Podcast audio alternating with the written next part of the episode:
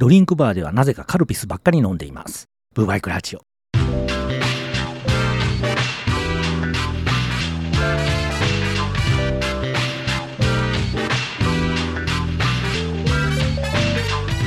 なんか意識してるわけじゃないんですけど、カルピスの謎の菌がね、体にいいんじゃないか的な、どこかしら健康的なイメージで選んでるような気が、なきにしもあらずです。あ、あとヤクルトを1日1本飲んでいます。弱えー、全然知らなかったんですけどね、先日バイク屋さんで見ましてね、おええ色じゃな、みたいな。あの、YZF-R3 の今のモデルにはいい色がありますな。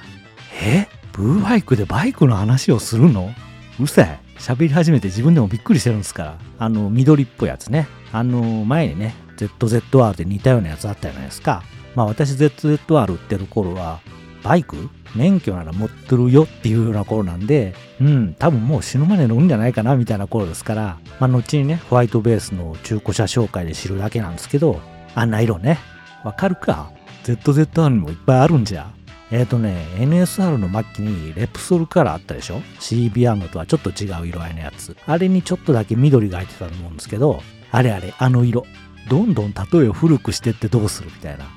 シアンカラーっていうの？あの、もともとね、シアンって青ですけど、イメージとしては緑ですもんね。あの緑というか青というかね、あの色いいっすよね。その、たまにネイキッドでね、ダブルとか、エストレアとか、GB とかな、SR もか。いい感じの緑が中古でポロッと出てくることはありますでしょう。この前、グーバイクで見たあれ、もうなくなっとるなっていうくらい、特にネイキッド関係で緑系って人気だと思うんですけど、川崎のライムグリーン以外はメーカーが緑を前面に押し出すことってあんまないじゃないですか。ずっと言ってるでしょ？ゼファーを出せと。ようやく Z900RS を出してバカ売れしたじゃないですか。これ見たことかと。わしの言うた通りにしろと。このわしっていうのはまあ素人、そのライトユーザーとしての総称としての意味ですけどね。そのバイクはね、一部のクロートの円数のものにあらず、底辺を支える素人、ライトユーザー、そこの意見を軽視してどうするかなと言いたわけですね。まあ、国内マーケットなんか見てないのかもだけど、そのメーカーとユーザーのね、乖離を感じるばかりでね、さっきの YZTF だって、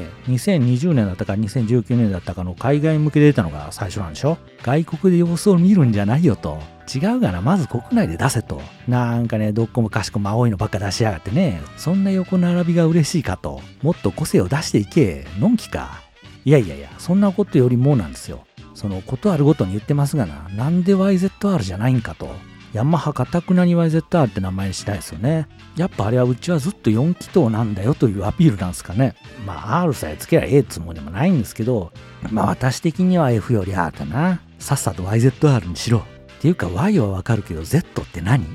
と今回もかたくなに自分の意見を主張しながらブーバイクラジオ始まります。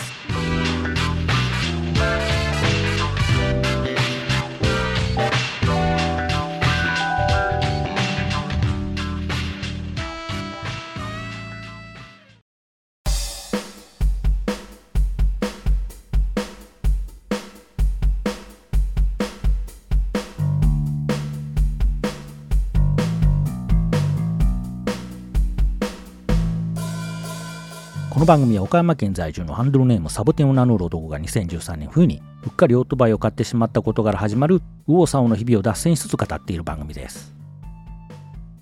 よくほれ、ハーレーの人がライトの下だっけ上だっけ下か？あっこへその丸いバッグをつけてるじゃないですか。ああいうのできないかなっつって入院中にずっと妄想構想してたんですね。そのレイダー時代からそういうことをやろうと思ってデグナーのだったと思いますけど、買ってたもんがあってね。まあ、結局つけませんでしたけども、えー、効果不幸かね。不幸じゃん。これね、その燃料系のないレイダーのためにって思って、そのガソリン系交換を入れようと思って買ったら、あんまそういうガソリンをね、常に持ち運ぶっていうのは感心しませんなっていうのと、そもそもそのバッグに蛍光管が入りませんでしたっていう。で、1リットルの缶が入らなかったんで、じゃあつって 750ml の買ったらそれも入りませんでした使わないバッグと蛍光管が2個残りましたでおなじみのものなんですけど、まあそれをなんとか使えないかなと、退院してからこっち、R1200R とそのバッグと入らない蛍光管を特っ引っ換えしては、ああでもない、こうでもないとやってたんですけども、この度ね、無理ということが正式に判明いたしました。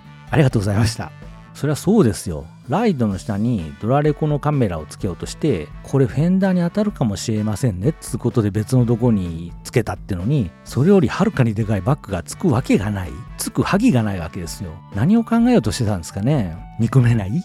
ていうかね、R1200R 収納スペースなさすぎ。あの、R1200GS ではですね、パニアケースを取り付けるフレームの裏側に薄いケースを付けられるようなもんまで出てるんですよ。あれ GB だったかな？R1200GS のパニアをつけるフレームって四角く囲ってあるからそういうパーツもできちゃうみたいなんですけど R1200R のパニアをつけるフレームってそのグラブパーみたいな形状のもんがあるだけでパニアケース自体はそのフレームにぶら下がる感じでつけるんですねだからパニア自体があんなおかしげな形をしてるんですがなんで同じ R シリーズでここまで差をつけるんだとこれが価格差100万円の実力なのかと現実なのかとピラミッドなのかとカーストなのかと思わざるを得ないんですけどもまあ私は GS が買えないからあるじゃなくて、いやまあ買える買えないで言えば買えないんですけど、もうお金で選んでるわけじゃなくて、R が良くて R なんで関係プーというか、まあ、もしここでね、価格が逆転してても、R 買えないから GS にしようかっていう風にはならないんですけど、まあそれはさておきですよ。私に言わせればですね、バイクに乗るにあたって、そういうところ、こういうものはこうやって積んでおきましょう、持っておきましょうっていうのがね、一番大事なんちゃうんと思うわけですよ。その念押しに始まってですよ。とにかく基本を抑えようってやってるわけでしょ私なんてね、久々にこの世界に帰ってきて驚いたのは、業界？特に雑誌関係かな。90年代からもうずっとそういう啓蒙をやってきたはずなのに、なんだこのありさまはと、社債できるとこどんどん減らしてるじゃないかみたいな。そしてその代替をどうするかとか全然考えてないじゃないかと。特にね、最近よく見かける初心者へ向けてとか歌っているようなメディアが、なぜそういうことに苦言を呈さないんだと、私は言いたいな。念押者からいきなりキャンプや北海道ツーリングに飛んでどうするんだと。走る前にこういう備え、こういう展開が必要ですと。ふむふむなるほどと。でね、北海道はいやいやいやいや、走りすぎだろうと。いきなりそこへ飛ぶなっていうね。これこれが必要なの分かったかなと。カッパはいるぞというのはええけど、無責任に必要だっていうだけじゃなくて、そのためにはこうこうしましょうとかね。どうやってそれをバイクに常備しておくか、まあ、そこまでやれと。そうやってから北海道だろうと、こう思うわけですね。私はみなくね、好きで喋ってるんじゃなくて、あんたらそれでまんま食ってるんだろうと、もうちょっと責任感持ってよと。仕事したくてもできんかったことがある身としてはですね、仕事に対する意識にはうるさくなりましたですよ。まあね、その辺の雑誌でもしそういうことやっても、アウスに逆ハルデのやり方なんか取り上げてくれないだろうから、モトラットジャーナルでやれと。もう R1250GS の特集はええから。っていうかね、R1250GS アドベンチャーを買うような人は、買う人は、買うやつは、買うやからは、そんな雑誌なんか見ません。そんなレベルで生きてないんですから。今、車の方で一番高いのは、8シリーズ ?i8 あたりになるの？どうせ i8 ロードスターあたりなんでしょ？なんで車のロードスターは頂点なのに、バイクのロードスターは底辺なんだ？まあそんな話はいいんですよ。GS アドベンチャーなんて買うような人はですね、i8 ロードスターでモトラットに乗り付けてですね、あちみちみ、そこの大きなバイクを家まで届けてくれたまえと、札束をポーンと投げ捨てて、買っていくわけですから、当然3ピースを着て、葉巻加えて、ちょびひげを蓄えてますよ。あと、どうだ？軽くなっただろう？つって、暗い玄関でお札に火をつけて足元を照らしたりね。ま、そんな人たちがですね、いちいち雑誌で GS のどこがいいかなんて細かい情報収集なんかしません。お前また BMW で何かあったのか？えー、そうじゃなくて、バイクに乗るにあたっては、まあ、どうしても必要なもんっていうのがあるわけですよね。まあ、代表的なとこで言うと、カッパがその最たるもんかと思いますけど、そういう類のもんですよ。パンク修理キットもそうなりますかね。うん、冬ならね、ユニクロのウルトラライトダウンも忍ばせておきたいなとか、わしとかだったらもういついかなる時もタオルがそばにないとダメな人間なんで、もう何何につけてもまずタオルっていうね。あとバイクで走るとなるとね、中国地方道の駅スタンプラリーの冊子なんつうのは、皆さん手放せないもんじゃないですか。あと全然書いてもらってないご朱印帳とかね。あの、レイダー時代に買ったけど、一度も使ったことのないディスクロックとかね。それぞれね、一つ一つは全然大したことない大きさなんだけど、そういうのをこうまとまるとバカにならないスペースを取る。しかも家に置いてたんじゃ全然全く意味がない。バイクに乗務しておくこそ意味があるっていうものじゃないですか。まあ、カッパはまあそれなりにかさばるんで無理としてもですね、もうシートの下なんてね、今や ETC が普通に入ってたり、最近だとドラレコなんかもそこへ進出してきてて、もう空きスペースなんかないわけでね、それ以外のところでせめてね、せめてパンク修理キットくらいは忍ばせておくようなスペースが欲しいなと思って、悩んで頭をパンクさせかけた結果、雑誌や GS に対し恨み節を語って嘘を晴らすっていう、何の得にもないことをやってしまいました。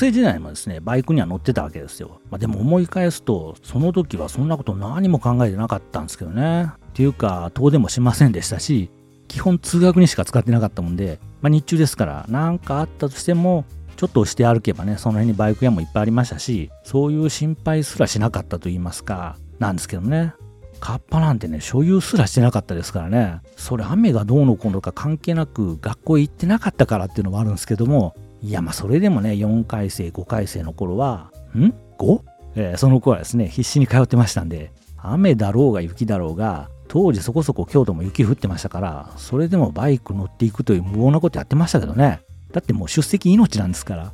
あの時何着とったかなみたいなことを今でも思い返して不思議に思うんですけど、まあそれはいいとして、こうおじさんになってね、この世界へ帰ってきますと、そのバイクの使い方っていうのが大きく変わったり、意識の変化、環境の変化、そして目的の変化っていうのがあって、もう全然変わっちゃったなっていうかね、根本的に、まあ、特に最近ですけど、とにかく体に負荷をかけたくないっていうのが最優先事項としてあって、まあ、例えばリュックみたいなものすら背負いたくないとかいうわけですね。そうなってくるとウエストポーチとかね、ヒップバッグ。これもね、バイク乗ってたらこう、シートや足に当たって邪魔になるんで、あのほれ、ブーヤンですから、その余計なお肉があるから。まあ、そういうのをね、特にお肉のあるお腹周りにつけたくないというかね。てかそろそろそういうバッグに対してのウエストのキャパが、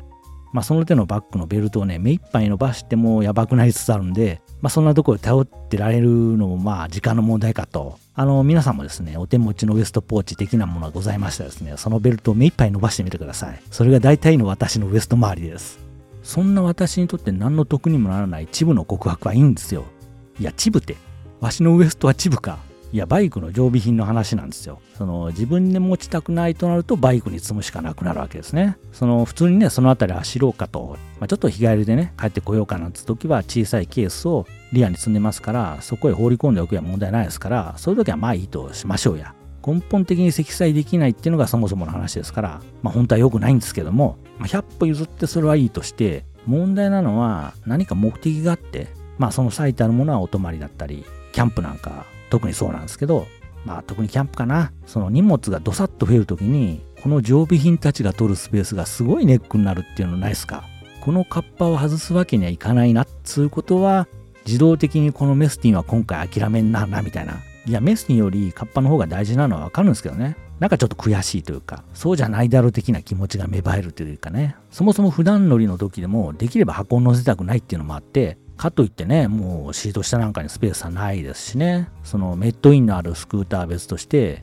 NC みたいなのも別として、あれ ?BMW の F もそうでしたか？まあそういう特殊な羨ましいバイクは別として、R もあそこを荷物入れにしろと。てかね、普通のバイク乗りの人がそういう常備品はどこへ積んでるんですかね？みんながみんなリアボックス乗せてないっていうか、わしもかつてはそうでしたけど、箱を乗せることによるルックスの低下に我慢ならなくてつけないっていう人も多いと思うんですけど、その箱をつけなくてもですね、わざわざ毎回何らかのバッグをくりつけるっても、これはこれで面倒じゃないですか？やっぱね、バイクそのものに、そしてこう、後々というかね、積載シチュエーションの変化、例えばキャンプするんで荷物がっつり乗せますよなんつう時でも、影響されない収納スペースっていうのが必要なんじゃないかと富に思うわけですね。まあそんなこんなで調べてですね、R1200R で言いますと、そのワンダーリッヒっていうとこが、サイドフレーム？そうですね、あのエストレアでいうとこのあのぽっこりカバーのとこ、あの辺りのスペース、フレームはこう謎の三角窓みたいな感じになってるとこへつける三角定規みたいな形をした薄っぺらいバッグみたいなのを出してるんですね。防水って言ってますけど、ナイロン的な薄いペラペラのやつね。それが奥さん、3万ですよ、3万。3万ってあんなペラペラなのに？バカなの？売る方も買う方も。もうドイツもこいつもフランス人もいや、ワンダーリッヒって言うてるし、思いっきりドイツじゃし。まあそんなこんなで呆れ始ったことがあるんですけども、この前ナマゾン見てますとですね、もうね、何か欲しいものがあるわけでもないのにナマゾン見てるとか、かなり末期症状のような気がするんですけども、えー、ナマゾン見てたね、そのワンダーリッヒのやつにそっくりの謎バッグ、まあ中華なんでしょうけど、ある戦略あるよっつって書いてあって、2000円くらいで売ってたんで、思わずポチったんですね。やるな中華と。いつも GS 用しか作らないくせにとうとう R にも目をつけやがったかと。やればできるじゃねえかバカ野郎と。って思って届いたの見たら思いっきり GS ってロゴが入ってたっていうね。いやいや、GS ってロゴ入れておいて R 用とは言わんだろと。それ R にもつくんだろうけど、じゃあ GS ってロゴを入れんじゃないよと。なんかね、トヨタ車なのにレクサスマークに変えてるみたいでかっこ悪いっす。あと思いっきりガソリン車なのにトヨタのロゴのとこに青いアクセント入れてみたり。それわしやないか。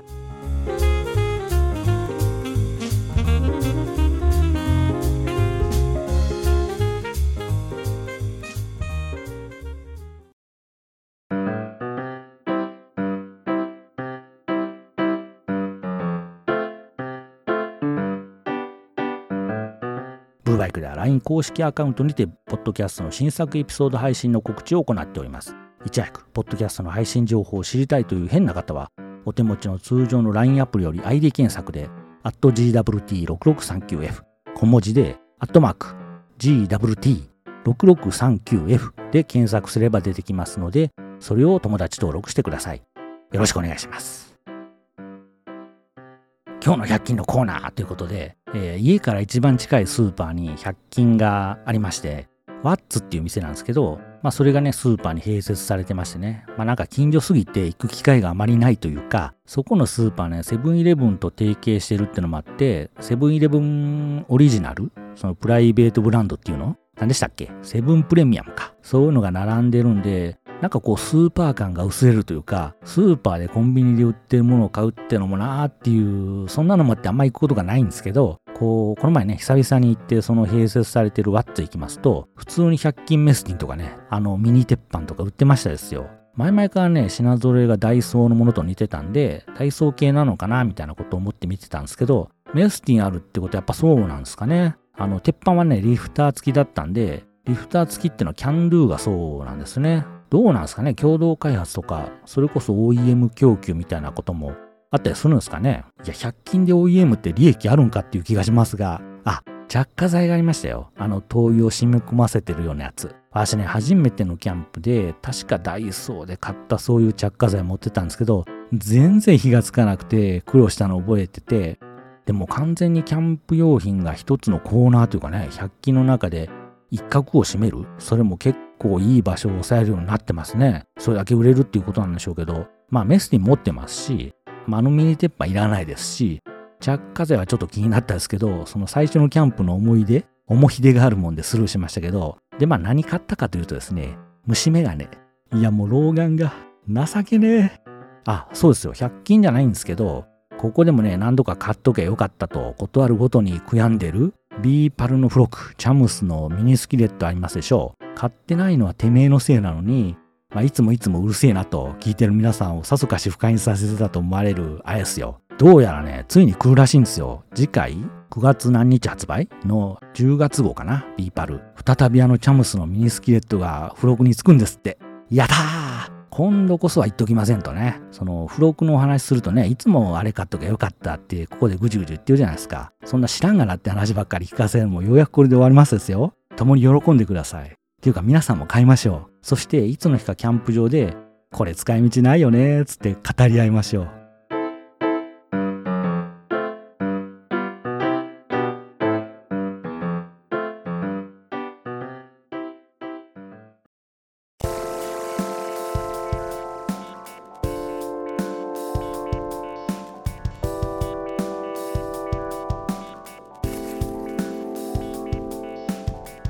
スーパーカブアニメの終わりましたな。いつの話？しょうがない。入院してたんだから。すべての言い訳に入院を使う男。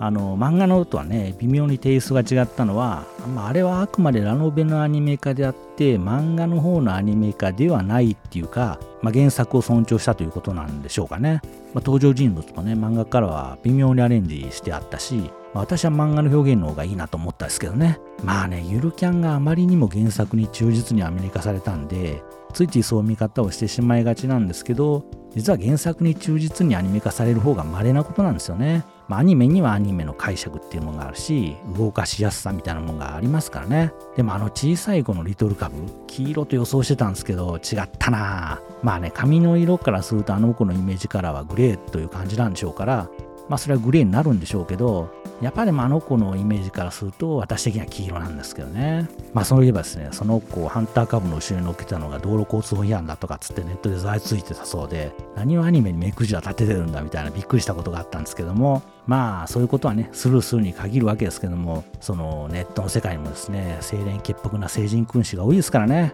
でも北斗市っつうのは山梨なんでしょ？また山梨か一日でね株で琵琶湖まで行ってましたね。行けるもんなんですね。その後敦賀とかそっち回って日本海側を走ってましたけどあのルートは私もね正解だと思いますね。瀬戸内側？2号線なんか車ですら走るもんじゃないですからね。中国地方を縦断するなら高速なら中国道。下道なら9号線ですよ。でもね最近私興味あるのがフェリー。神戸辺りから九州向かって行くのがあるんでしょ？ちょっとねフェリーでのんびり船旅。憧れてるんですよねその九州に行きたいとかそういうんじゃなくてフェリーに乗りたいっていうその瀬戸内海ですからそんなしけとかなさそうですから船酔いもしないんでしょ？岡山微妙なんですよね。その神戸か大阪か知らないですけど、その辺りから来るフェリーが岡山にも一旦立ち寄ってくれれば一番なんですけどね。そのもしくは小豆島とかね。小豆島だったら岡山から一旦小豆島行ってそれに乗りますからね。